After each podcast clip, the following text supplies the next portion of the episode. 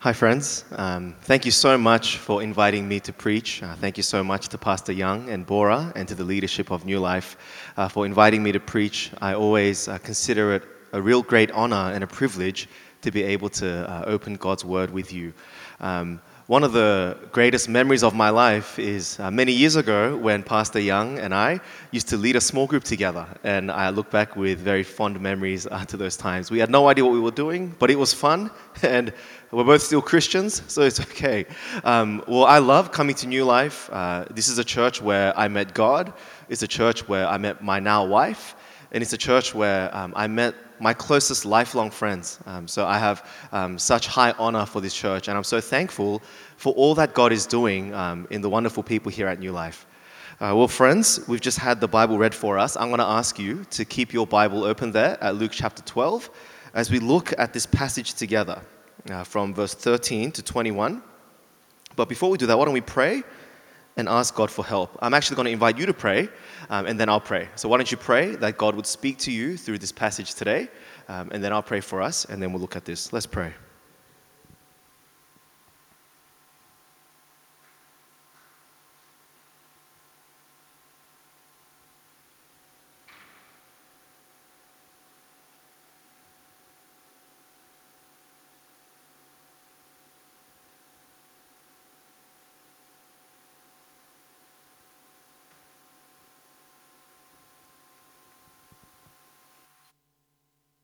Loving Father, we thank you so much for giving us your word, the Bible, and we thank you that it shows us the truth about you and the truth about us, uh, and that it shows us what you want from us. Father, as we look at this portion of your word today, we ask that what we know not, you would teach us, that what we have not, you would give us, and what we are not, that you would make us. And we ask this in Jesus' name. Amen. Well, before I became a Christian, I used to work at the casino.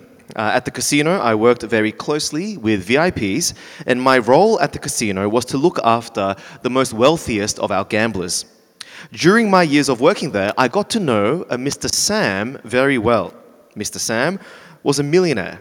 He was a property investor, and he would spend five or six days a week at the casino every week, gambling, eating, drinking, socializing, attending events, and so forth. Uh, 50 years ago, Mr. Sam immigrated to Sydney, and when he came, he came with nothing no money, no friends, no possessions, no plans. After getting married, he started a small business which grew and grew. As his wealth grew, he decided to purchase a house, and then another one, and then another one. Within a decade, Mr. Sam had for himself quite a portfolio, many houses. Well, um, since he was always at the casino, I got to spend lots of time with Mr. Sam. And every single time we chat, he'd always tell me the same thing. He'd always be telling me, Matt, invest in properties. He's like, Matt, buy houses. Mr. Sam believed that the best way to get rich was to buy houses. That was his investment. He would invest in properties, and that's how he got rich. He would get rich, and that's what made him happy or did it? We're going to return to Mr. Sam's story a little bit later. But, friends, uh, in the eyes of the world, Mr. Sam is very rich. He's extremely wealthy. Why? Because he invested in properties. New life. God calls his people to live to a different standard. We read in today's passage that we are to be rich as well. We are to be rich, not in dollars, but rich toward God. So, friends, let me ask you how can we be rich toward God? Our passage today, it tells us to invest. Not invest in properties, but to invest in eternal things, things that will never fade away. Friends, so as we look at this short parable in Luke today, we're going to do three things together. Firstly, we'll examine the story, see what it says. Secondly, we're going to see what this parable teaches us.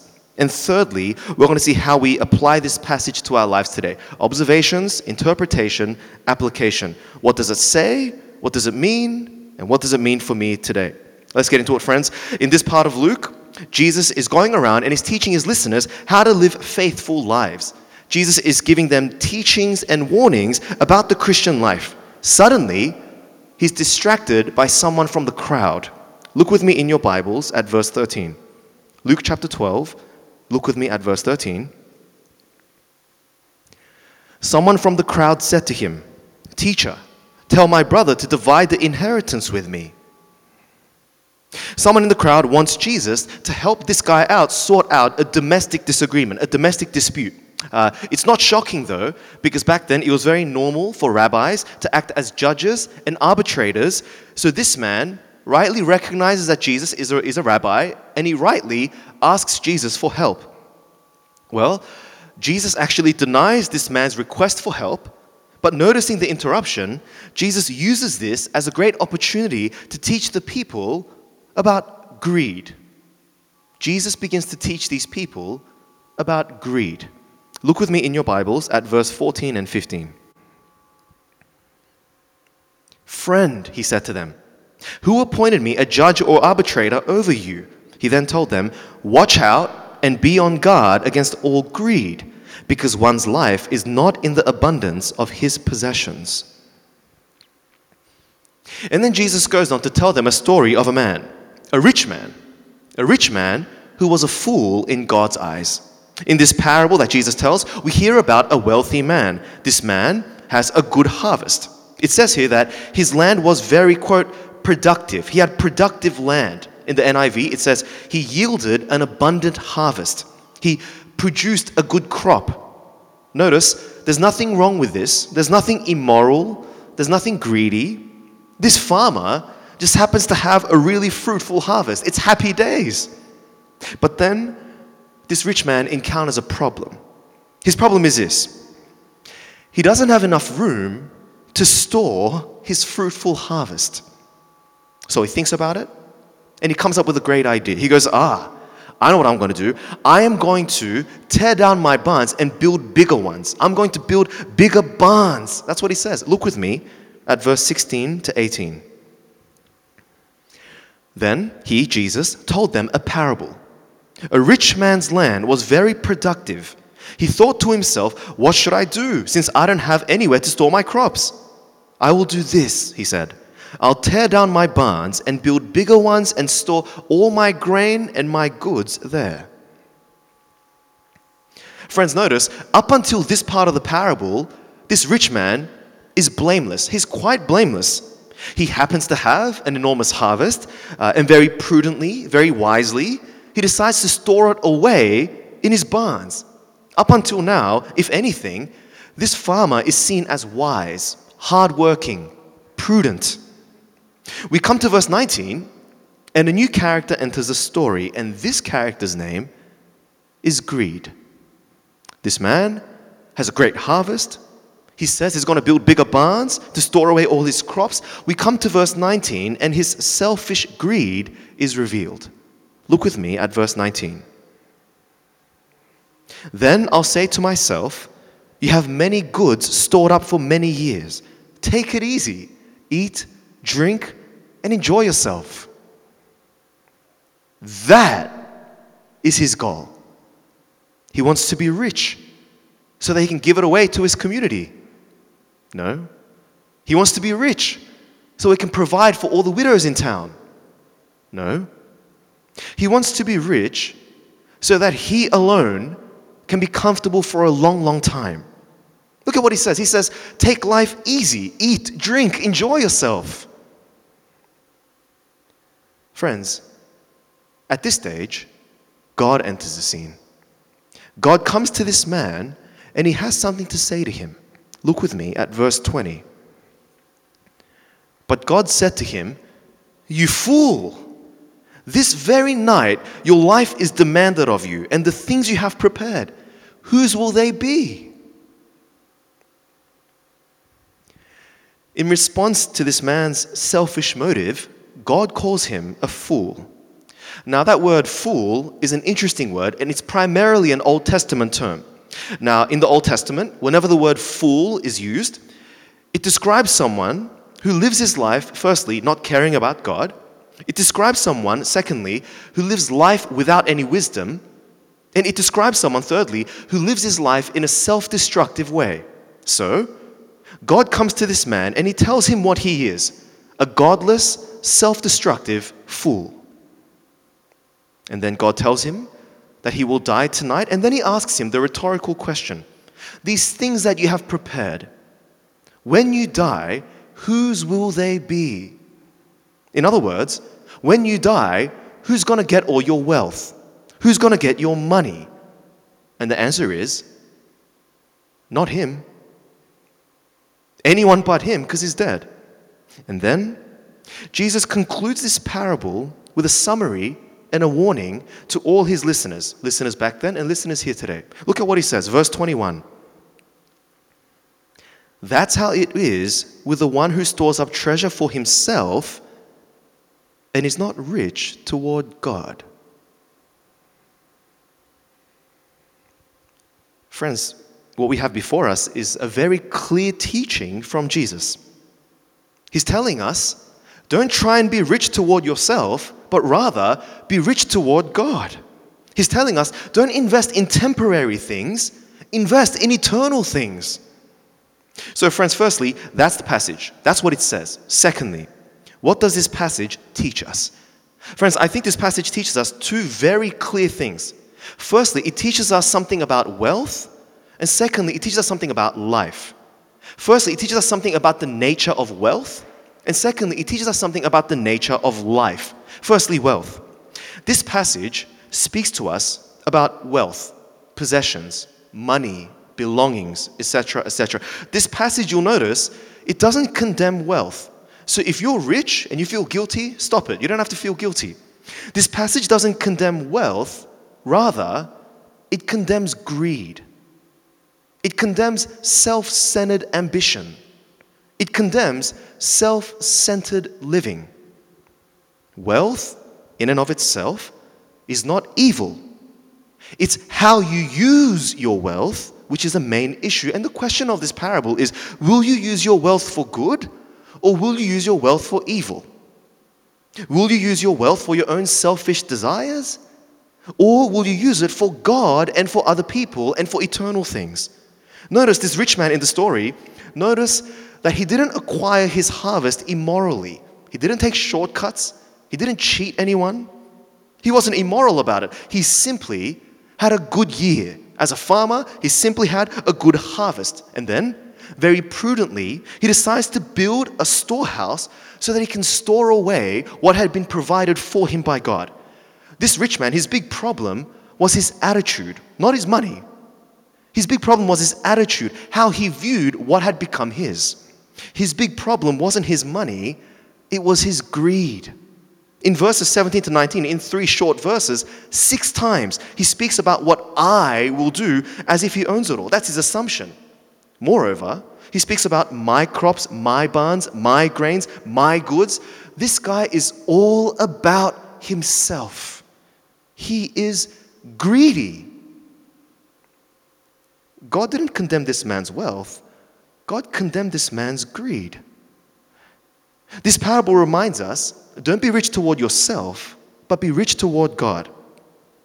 Church, I think our great temptation is to build our kingdoms here on earth and to live ultimately for ourselves. I, I, think the great temptation for any Christian is to live our lives with me at the center my securities, my comfort, my future, my possessions, my family, my children, their future. But the Bible believing, Jesus loving Christian is called upon by God to build his kingdom. His kingdom, which will last forever. Not our temporary and pathetic kingdoms here on earth. This passage tells us don't invest in your own kingdom, invest in God's kingdom. Uh, Matthew's gospel reminds us of this, where Jesus says, Don't store up your treasures here on earth, but store it up in heaven. Where your treasure is, there your heart will be also. The Apostle Paul tells us in Corinthians, you'll reap what you sow. That's what he says. So if you invest in heaven, you'll reap a great heavenly, eternal harvest. But if you invest in temporary and fleeting things, your return will be temporary and fleeting at best. So, firstly, this passage teaches us something about the nature of wealth. Secondly, this passage teaches us something about the, the nature of life, human life. This passage reminds us that we are not in control of our own lives. We've been in lockdown for ages. If you're a brother and you've got your haircut booked, you know what I'm talking about. If you miss your friends, you know what I'm talking about. If you miss singing songs of praise at church, you know what I'm talking about. Friends, if anything, surely this COVID pandemic has just reminded us that we ought to be a bit more humble than how we live our lives, that we're actually not in control of our lives. Friends, this passage reminds us that we're not in control of our own lives. This rich man, right?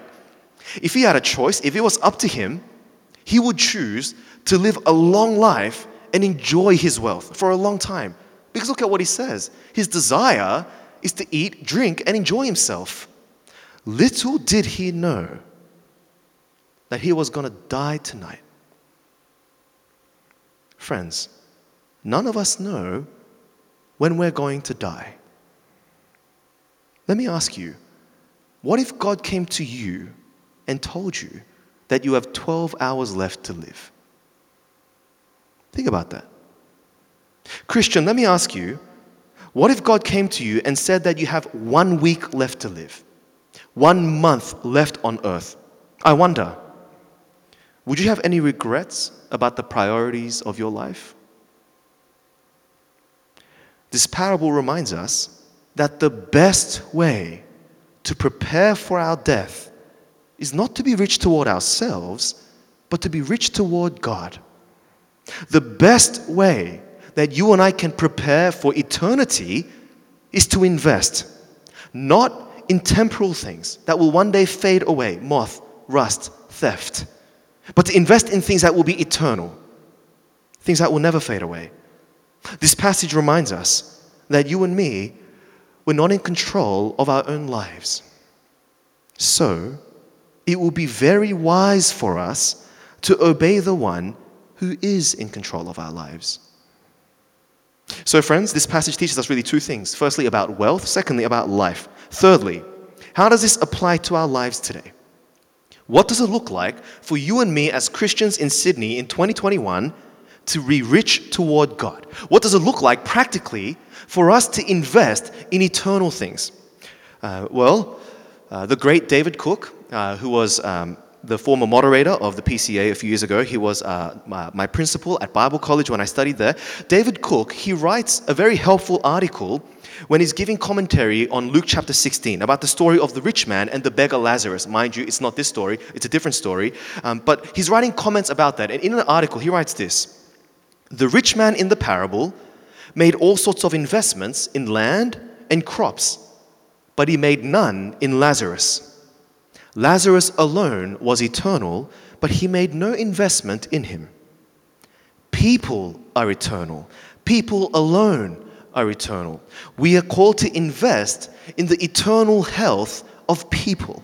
Your cash, your portfolio, your home, your car, it won't be there. But people will be there. To store up treasures in heaven means investing in the eternal welfare of people. Church, as Christians, we are called to invest in the eternal welfare of people. How do we do this? Let me offer some suggestions. I think one of the best ways that we can invest in the eternal welfare of people is to share the gospel with them. To tell people about the story of Jesus, about what God has done through Christ for our salvation.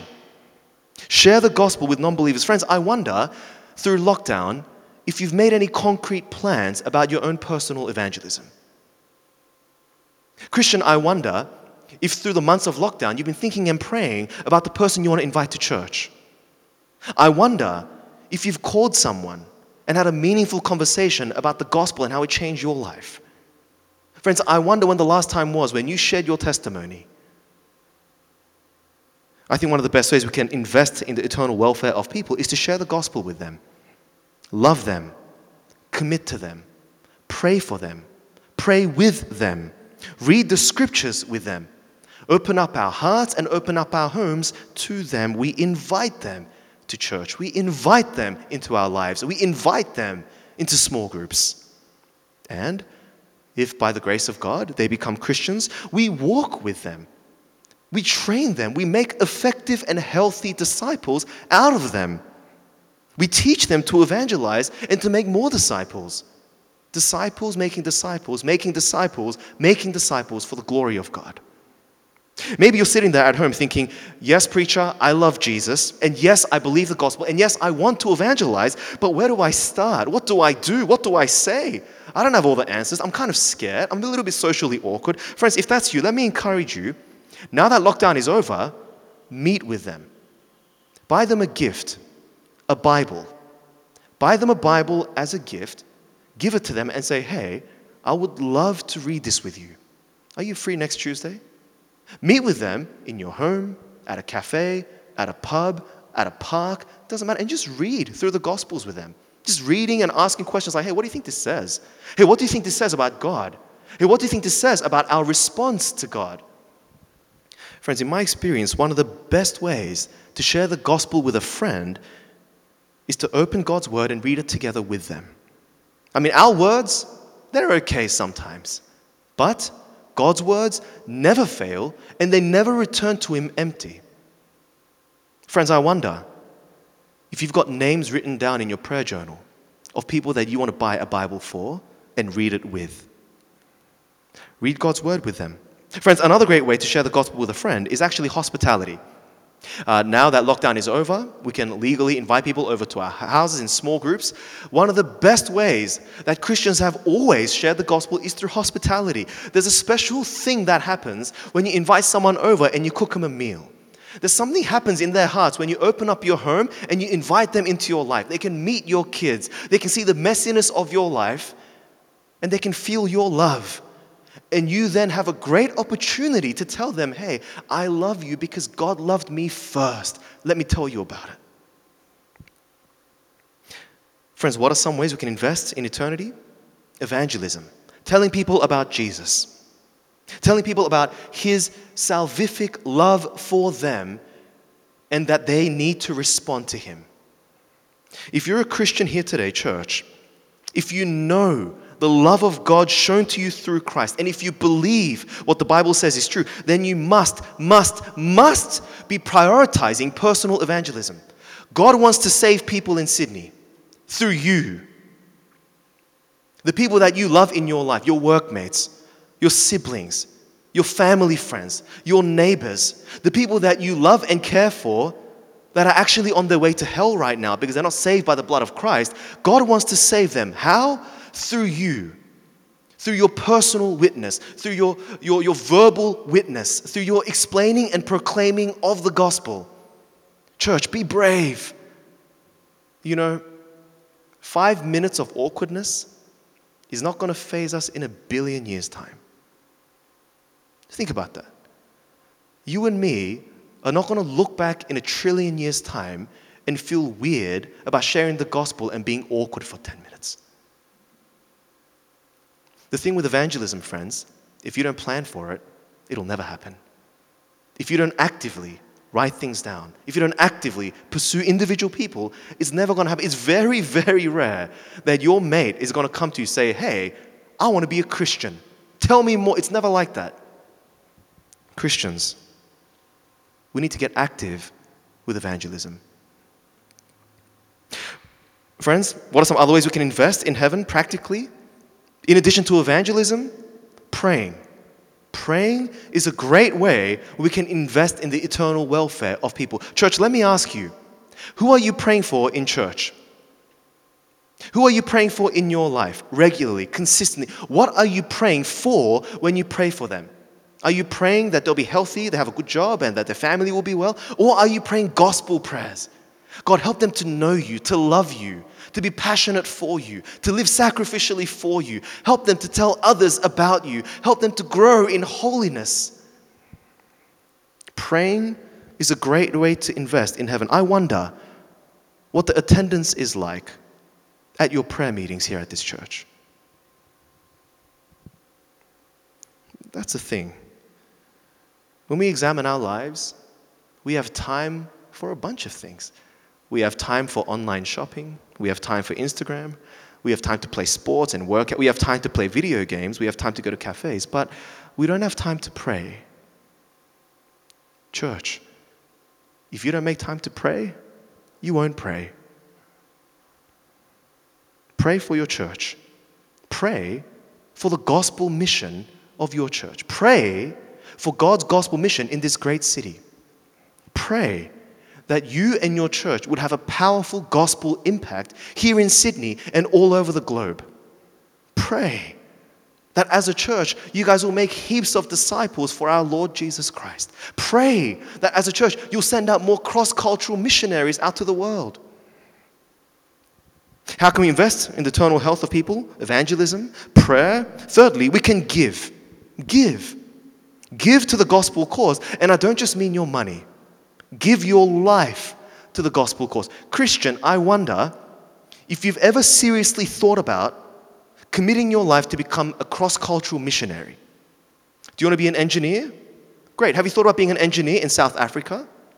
Do you want to be a teacher? Great. Have you thought about being a teacher in Cambodia? Do you want to be a doctor? Great. Have you thought about being a doctor in Canada? Christians, I think we need to step up our game with global gospel mission. One of the best ways of contributing to people's eternal health is by going to become a cross cultural missionary. There are people out there who've never heard of Jesus, and I think it's not right that you and I can hear about Jesus multiple times a week when people haven't heard about him once. Give your life to the gospel cause. Give of your money, of course. Give your time, your energy, your strength. Give your prayers. Contribute to the gospel cause. Here at New Life, friends, as far as I'm aware, you guys are on about Jesus. New Life. For the glory of God in the gospel of grace. Be on about that vision. Make your church's vision your vision. Make your church's priorities your priorities. Sacrifice for it. Bend over backwards for it. Fast and pray for it. Pursue it. Because when you think in the scheme of a trillion years, what could be more important than people hearing the gospel? Give your life to the gospel cause. Get behind your church and your vision. Friends, as a pastor, let me tell you, there are way too many spectators at church. Christianity, you'll notice from the, from the Bible, Christianity is not a spectator sport. There are too many spectators, not enough participants. Church, let me urge you if before lockdown you were a bad church member, it's okay, just repent and change. And once we open church, be an active church member, be an encouraging church member, be someone who attends and commits and serves. Christian, let me ask you have you been attending New Life for ages, but you're still not serving? Surely you can call someone and encourage them with the gospel. Anyone and everyone can serve. Serve. Stop just being a spectator. Get involved with the gospel mission and serve. Join your spiritual family as we seek to invest in the eternal welfare of people together. Together. How can we invest in eternity, friends? We can evangelize, we can pray, we can commit our lives. More than that, friends, we can be generous financially towards gospel mission. Give your money to things that will forward the gospel. Give your money to things that will impact people's eternities. Find out people and organizations who are on about spreading the gospel and fund them. Do you have a compassion child? If not, get one for the gospel. There are lots and lots of missionaries and mission agencies and seminaries around the world who could really, really use your financial generosity. Trust me. And as, as Asian Christians in Sydney, we are some of the wealthiest people in the world. We have so we have packages coming home every day, right? We have money flowing out of our eyes. We have so much money. We have so many resources. I wonder, as Christians, how we're leveraging our resources for the glory of God in the gospel of grace. At the end of the famous movie Schindler's List, there's a great scene, but it's a sad scene. At the end of this great movie, Schindler's List, there's a heart wrenching scene in which the main character, Oskar Schindler, where he, throughout the movie, purchased from the Nazis the lives of many Jews. There's a heartbreaking scene where he looks back at his car, he looks at his gold pin and he gets really sad and he regrets that he didn't give more of his money and more of his possessions to save more lives. See, the thing is, Schindler had used this opportunity far better than most people. That's a fact. But in the end, he longed for a chance to go back and do even more. Church, people that don't believe in Jesus have no second chance to relive their lives, this time believing in Jesus. But here's the thing Christians also, we also get no second chance to live life over, this time doing more for the gospel. Friends, we have one brief opportunity here on earth to use our resources and to use our life to make an eternal impact. The great John Wesley said this I judge all things only by the price they shall gain in eternity. The great C.T. Studd, the great missionary to China, India, Africa, he wrote this Only one life, it will soon be past. Only what's done for Christ will last. Church, the moment after we die, we'll know exactly how we should have lived life on earth. But God has given us His word so that we don't have to wait until we die to find out. God has given us His Holy Spirit to empower us to live that way now. Invest in eternity. Let me finish by telling you about Mr. Sam. Mr. Sam, casino VIP, millionaire property investor. Mr. Sam, always telling me that the key to happiness was getting rich and the key to getting rich was buying houses. Was Mr. Sam happy? No. His gambling addiction destroyed him. He ended up losing all his money, all his assets, all his houses. His wife and kids left him. He went bankrupt, and I haven't heard from him since. Friends, you can invest here in this world, but it will never guarantee results and it will never guarantee joy. Worldly investments often promise so much, but deliver so little. But seek first his kingdom and his righteousness. What does Jesus say? And all else will be provided for you. If you invest in eternity, your return is 100% satisfaction, great delighting, and pure joy. Christian, if you invest in eternity, you can be assured that the Lord Jesus Christ will be glorified and that you and I will be perfectly fulfilled. Church, let us become a people who are kingdom minded. Let us become a people who are rich toward God and not to ourselves. Let's pray together. Our loving Heavenly Father, we thank you so much for giving us your Son who lived the perfect life that we should have lived and who died the sinner's death that we should have died. Lord, we thank you that because of him, that we can come before you now as a forgiven people. Lord, we thank you that because of Him, we are now filled with your gift, the Holy Spirit. Father, we thank you that because of Him, we are now empowered to live sacrificially and intentionally for your kingdom, for your glory. Father, we repent for our self centered living. Lord, we repent for our ways of greed and for us trying to build our own pathetic kingdoms. Father, we pray that in your great kindness, that you would so fill us with your spirit, that, that, that your kindness would lead us to repentance, that you would help us to, to lift our eyes and to think about your eternity and your kingdom. Father, we pray that you would help us to, to order our lives in such a way that Jesus will be made known and that people will be saved. Father, we pray that you would make us into a people that invest in people's eternal welfare. Father, we pray that you would help us to seek first your kingdom and your righteousness, living a life of trusting in you, glorifying your name, living every single day missionally and deliberately for your glory. We pray that through new life that you would make Jesus famous. For we ask it in his great name. Amen.